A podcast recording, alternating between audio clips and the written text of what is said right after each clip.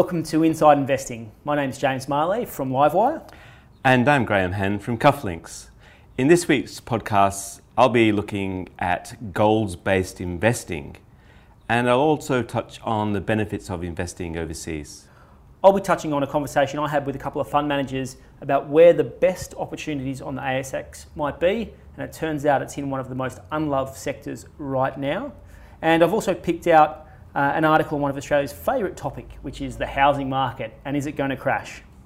I look forward to that, James, and as always we will be giving some insights into some upcoming articles on both Livewire and Cufflinks. And we've each picked out a little quirky item from the world of finance. So James, you go first, let's kick off. Well, one of the fascinating things that we have in the past week on Livewire was two fund managers talking to us about two different sectors on the A S X, which one's massively in favour right now, and that's mining services. So mining is back in, in vogue, and mining services companies are having an absolute tear. And on the flip side of that, we asked them to run their eyes over uh, discretionary retail stocks. Now, oh, as yes. most people would know, Amazon opened its doors in Australia last week, and so we said, listen, there's one sector that's hot, one sector that's not.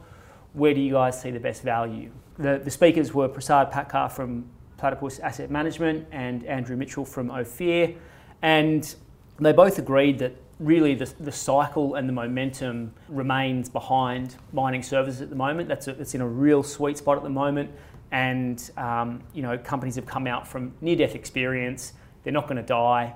Good money's been made, and in that part of the market, they were really saying, listen, the cycle remains strong, supportive of the best companies in the sector, right. But you need to tread very carefully because expectation has moved up quite a lot for the market. They used the example of Macca Mining Services, a company that was on a real tear, issued a downgrade and was punished severely. Right, so right. Um, I've definitely noticed a lot of articles talking about the mining sector and mining services being in vogue. Just be careful, they're talking about the fact that expectations are very high in that part of the market. On the flip side, when we pressed them about uh, the discretionary retailers, they both agreed that the expectations now about the impact of Amazon have forced the ratings on these companies down so far that there's some really good opportunities. And, and when we press them on where would you find the most amount of gems or, or potential uh, good stock opportunities, they were both firmly of the opinion that the discretionary retail sector in Australia had been sold down so heavily, right. And that there were a number of companies that were now looking really attractive that have been dragged down by the overall market malaise and the concern about the arrival of Amazon, that they actually felt that, you know, there were some really good opportunities there. And look, I find it quite difficult to work out the implications of, of Amazon, and I'm I'm wondering if this is, you know, me as a baby boomer. So I'll ask uh, I'll ask uh, you as a millennial. There are some things I just don't want to buy online. I, I don't actually think I want to buy clothes online. I don't think I'll buy groceries online. I like to go and look at the fruit. I don't want to buy shoes online. I like to try them on. Is that, am I the old guy who's not? No, is... I think with, with shopping, like I love, I, I do, I actually quite enjoy going to yeah. the, for the fresh produce. What I do use it for a lot, and I hate shopping. But all of the suppliers that I, I use already exist and have really convenient same day or, you know, next few day delivery, return services. And yeah. when I want to buy stuff online, anything from my surfing equipment, wetsuits, right. I buy my running shoes. I know what size I need now. Right. They get delivered. So I haven't been a massive Amazon convert. And yeah, I think that, that was, the, it's, it's obviously going to take its time to roll out. The feedback from these guys was that it's probably a bit overcooked. At the it's going to be interesting to watch. Look, I uh, recently been looking into what's uh, called this goal-based um, advice, and there's a there's a new association in Australia called A G B A, the Association of Goal-Based Advice, and it's become quite a big trend among advice companies. So I thought I would just mention it without without going into too much detail. Traditionally, financial advice is that someone goes to see a financial advisor and they talk about their risk tolerance. So if someone is is willing to have volatility in the size of their portfolio, then normally, depending on age and other factors, normally they'll get a more aggressive portfolio, or if they're conservative, they'll be uh, defensive. With this goals-based advice, it starts from a fundamentally different point. They ask the question, how do you want to live, or what are your goals in your life? And very often the the conversation will be about, do you need a certain amount of money a year, fifty grand a year? Um, do you want to ach achieve C P I plus, you know, three percent per year? And have that sort of conversation about where the person's lifestyle is, how much do they need to save to achieve the goal, rather than just maximize returns. And one of the slides put up at this conference recently was a Vanguard slide, and the question was, how do you primarily measure the value received from your advisor? And thirty-five percent said the sense of security or peace of mind, twenty-three percent said knowledge of my personal financial situation, twenty percent said progress towards my goals, and only fourteen percent said investment returns. And yet think about how much in our industry we focus on investment returns. Mm. So there's this sort of interesting movement in advice, and it's worth people thinking about where they stand on, on, these, uh, on these issues. I think the, the way that you frame those questions is a really, I've heard, heard a few presentations along these lines, and it makes a lot of sense. My understanding is that the challenge of creating products that deliver into the objective of the gold space advice is where some of the, the challenges the challenge, are really coming yeah, about. Yeah, that's right. Well, Graham, we're going to get into what we call the reverse review, which is the, the segment of the show where we look at a couple of the articles that have been interesting and published on our respective websites. Why don't you kick it off with Investing Offshore? Yeah, so on the weekend edition of, of Cufflinks, um, we published a update on listed investment companies. So I'll make some comments about, about L I Cs, but many of these are equally applicable to E T Fs or unlisted trusts about the benefits of investing in, interna in international exposure. So an article by uh, Peter Ray of Independent Investment Research, and he had gone through all the L I Cs uh, in the twelve months to the thirtieth of September, and all the best performances were the international uh, funds. And we know that the S and P five hundred has been outperforming the A S X two hundred. Uh, the, the funds from P M Capital, M F F and uh, Platinum have had particularly good years. And obviously there's a bit of a technology headwind here. And it again emphasizes the, the narrow range of investments you have when you stick to the A S X market. And when you look at the asset allocation of, say, self-managed super funds, only about ten percent of that is offshore. And so the performance of a lot of the S M S F sector would have benefited in the last year with more international uh, exposure. So I think it's valuable for people to look at, have I got more exposure beyond the banks, Woolworths, B H P, and the Australian names with, with you know, term deposits and hybrids? And look at L I Cs and E T Fs and unlisted funds and see if there's room in your portfolio for some good global exposure.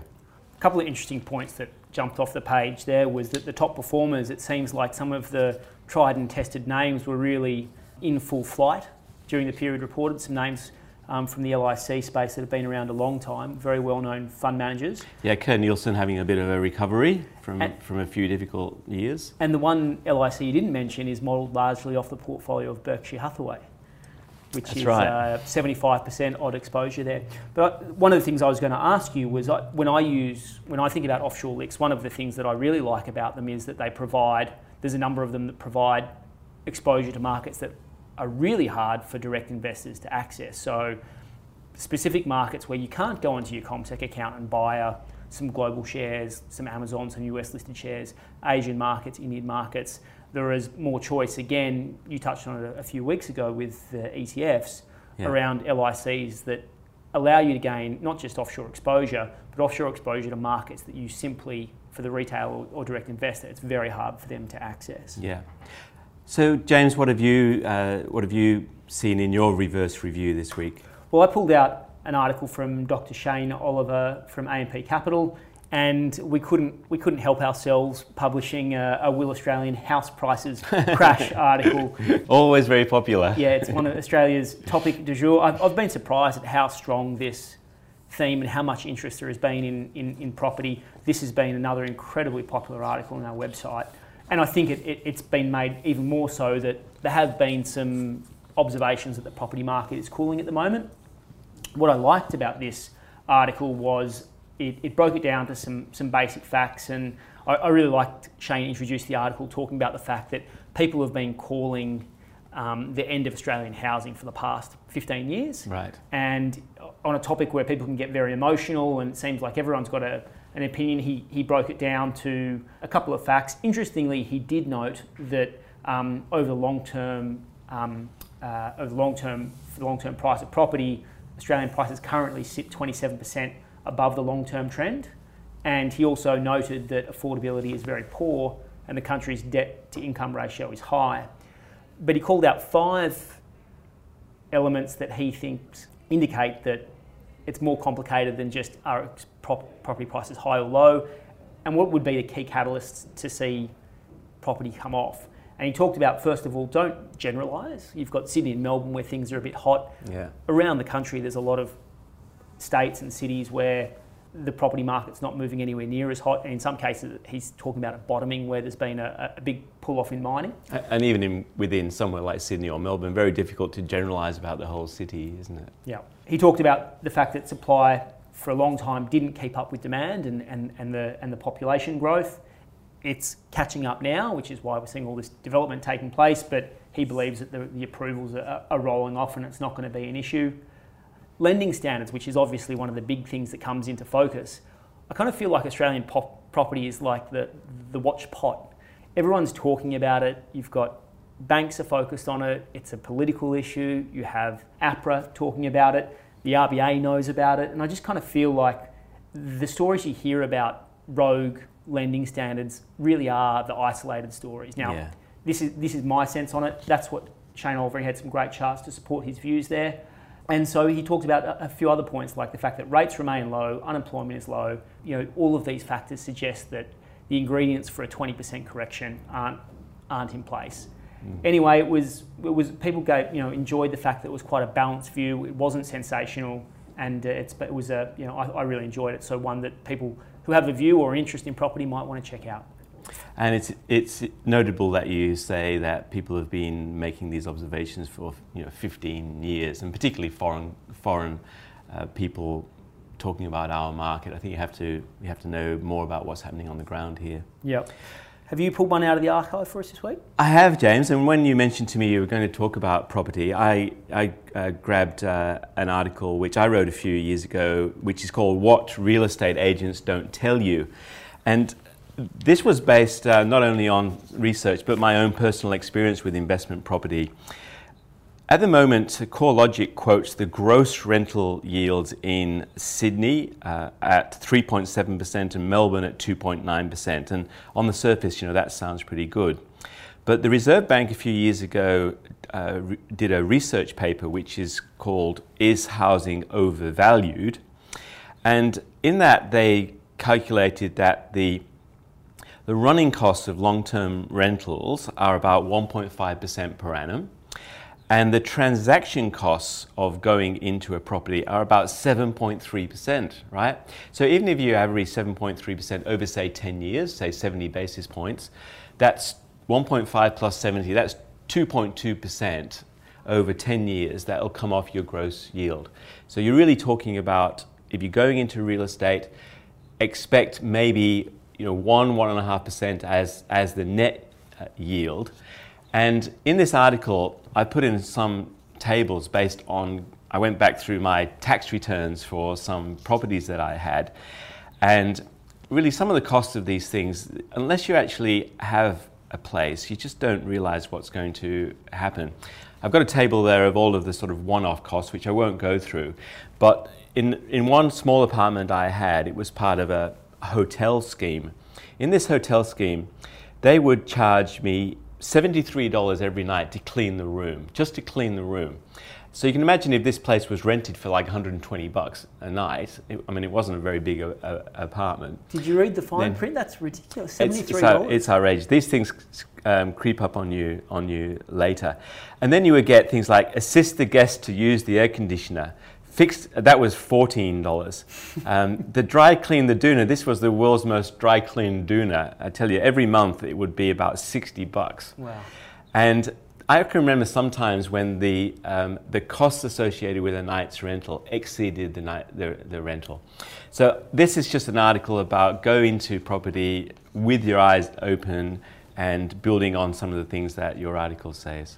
Well, I was just thinking, this is obviously a, a bit of a topic that you've encountered a few times because it relates somewhat to the the, the renting the garage space article. Oh, that's that you right. brought up. Yeah. And really being aware of of what the fixed costs or these hidden costs that you might not see at the, when you're going into the transaction, because they really can come up and eat away at your returns. It seems yeah. to be a bit of a, a common theme with a few of your articles, Graham.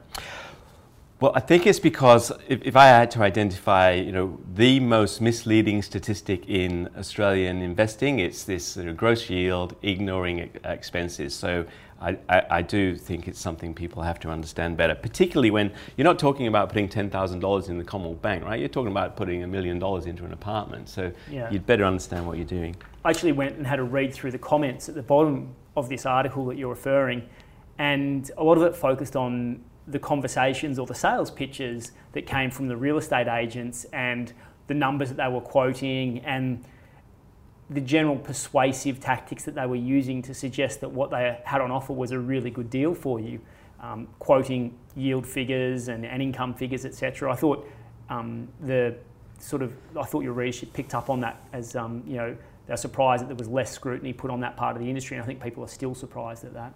Yeah. Okay, James, what's coming up on, on Livewire? So coming up this Thursday afternoon, we have a, a pretty special feature for our platform. It's at, it's at one thirty. It's the live stream of the Future Generation Investment Forum.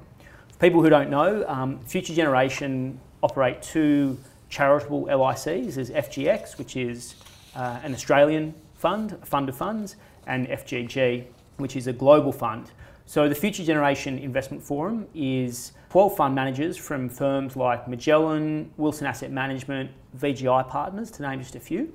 And each of the fund managers is invited to give a five-minute presentation on his or her single best investment idea. So it's a, a really punchy format, and you get access to some really exceptional names along the way.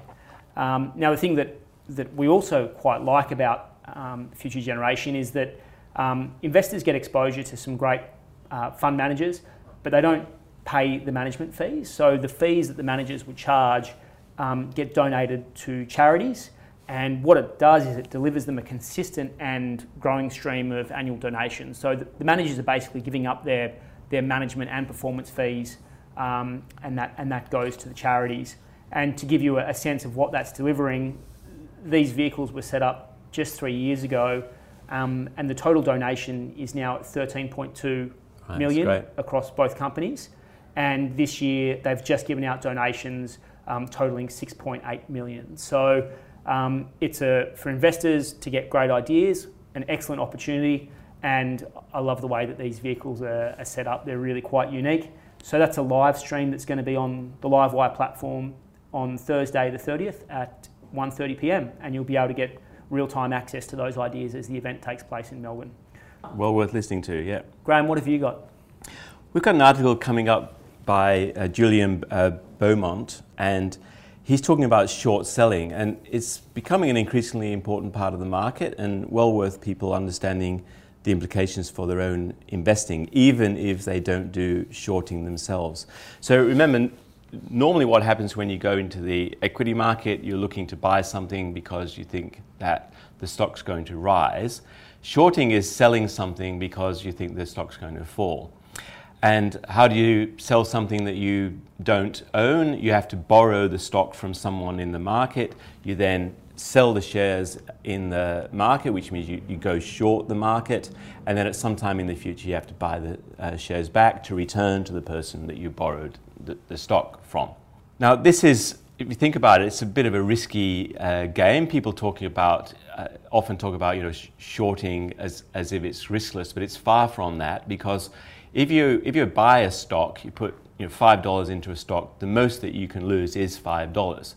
If you short a stock, in theory, you can lose infinite, because you might sell it at five dollars and you have to buy it back at one hundred dollars. You know, it could go, it could go anywhere. And so it's, it's definitely not for the faint-hearted, and should be used as, uh, by people who have the right skills. Why do people uh, do it? Obviously, they've found a company that they think is overvalued for um, various reasons, which Julian out outlines. But I thought it's worth mentioning to people in uh, general that it's worth knowing what the shorters are doing with your stock. It may even be an opportunity, because if something is heavily shorted, it may push down the price beyond its sort of fundamental value. And there may be some buying opportunities if the shorters are aggressive. And the, the A S I C website uh, has the proportion of the stocks that of stocks that are shorted on the on the market. So you can check whether any stock that you own has got um, has been has been shorted. So the basic lesson that Julian talks about is he's not encouraging people to uh, short, but he's saying that you should be aware of what's happening with short selling for the stocks that are happening in your portfolio. So another another part of the market which is worth knowing about. I thought one of the interesting things about short selling is when you speak to a lot of professional managers that do use it, they talk about the fact that the amount of effort that goes into identifying shorts can be a, a lot more than identifying the longs. Yeah. And even if they're right, the share price can move against them for so long. So yeah. Timing is a huge thing with shorting. And often when you ask them how much alpha does it contribute to their total returns, it's often quite a small percentage compared to what the longs are generating. So it's also, yeah. you know, in most case, in, in a lot of cases, that's the circumstance. Yeah, and if you think that sort of equity markets tend to rise over time, right? So if you're shorting, you're sort of betting against that for the stocks that you're in. And also, because you have to borrow the stock, you have to pay to yeah. borrow the There's stock. A cost of owning it, yeah. I'm involved in a, a, a listed uh, investment company, A E G, and they, they go long and short in in the same sector, and trying to go long the best companies in the sector and going short what they consider the worst uh, stocks in the sector, and keep a market neutral position. So there's lots of different ways that you can use shorting. Yep. Alrighty, well it's the fun part of the show. Something quirky that we found this week, and Graham, you've got a cracker. I think most people will be interested to understand what you've picked out. Yeah, look, you can't walk the streets of Sydney or Melbourne and, and perhaps other parts of, of Australia without these bikes being everywhere, right? Yeah. And they're taking over the world. I was reading that Shanghai has one point five million of them, and people literally can't use the footpaths. These things are lying all over the place. And when you walk around the streets, you see them up in trees, you see um, they've been thrown into the harbour or the river. And most people are saying, what, what on earth's going on here? How can anyone make money when the bikes are being trashed? In fact, there's been a lot of attention in the last week because the number three in China, Blue Gogo, has just gone bankrupt after putting about one hundred million dollars into the business. The number one and two are Mobike and Ofo, and they have both raised, get this, over a billion dollars of funding. Right? That's a hell of a lot of bikes. And so we'll actually put a photo on, on our website to show some of the mountains of bikes that are seen in, um, in China. But I'm just going to make the observation, because people say, how can you make money in this? There's a, there's a phrase in uh, technology that's often used that if you don't know what the product is, it's probably you. And that's where uh, The Economist this week is saying these businesses will make money, because it's not about the bike, it's about the data. And when you're riding along on your bike, you're going to get a notification on your smartphone that the shop you're about to ride, ride past has got a special deal for anyone who's got who's on the bike. And also the data can be sold to people who are planning the cities um, or building buildings or deciding where shops go, to see where do people actually travel around the city. So, of course, the, I'm sure the bike people originally thought, you know, we'll make money by renting out bikes. But what often happens in, in technology is the business so-called pivots. This is another lovely word in technology. Mm. It pivots to another business model.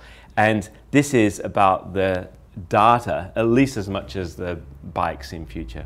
Yeah, well, but might need to get a few people riding them to get that data beforehand. I, se I tend to see more lying on the side of the road than I see. It's, I could probably count on one hand the number of people I've seen riding them. It's, it's be, it has become pollution in, in Sydney. Um, so what have you got for us in your quirky story, James? Well, it's a bit of a follow-up to the Bitcoin article that I had last week where I, I talked about the fact that there weren't that many practical uses for, for Bitcoin, or it was a bit of a challenge to find them. And I've found an entrepreneur in Siberia who has come up with a really practical use. Mining Bitcoins is a, there's a, a little processor that does it, and it takes up a lot of processing power and it throws off a lot of heat. So people, when they're setting up Bitcoin miners, look for places with cheap electricity and cold temperatures. So this entrepreneur in Siberia has started building homes where the heat generated from the Bitcoin miners, um, which are these small electrical units, are then plumbed into some water, right, which then feeds under the floor heating and warms the little houses that he's building. So given that it's cold nine months of the year, um, energy is cheap, he's talking about instead of Bitcoins being in a single place, let's install them throughout the houses and take care of heating the houses at the same time. But get this, mining the Bitcoins is bringing in about four hundred thirty dollars amount a month U S, which is about equivalent to two-thirds of the monthly wage in Siberia. So I thought that was a little interesting okay. little tidbit that I found. You better hope there's no bubble then. Yeah, at the moment, that's it. Anyway, so that is the end of our podcast for the week. I'd like to thank everybody for tuning in to Inside Investing Episode four. Links to all of the articles and the, the quirky tales that Graham and I have told today will be listed below the podcast. And if you enjoyed the podcast, uh, please uh, send it to a friend or share on social media. And we'll be back next week. Thanks, James. Thanks, Graham.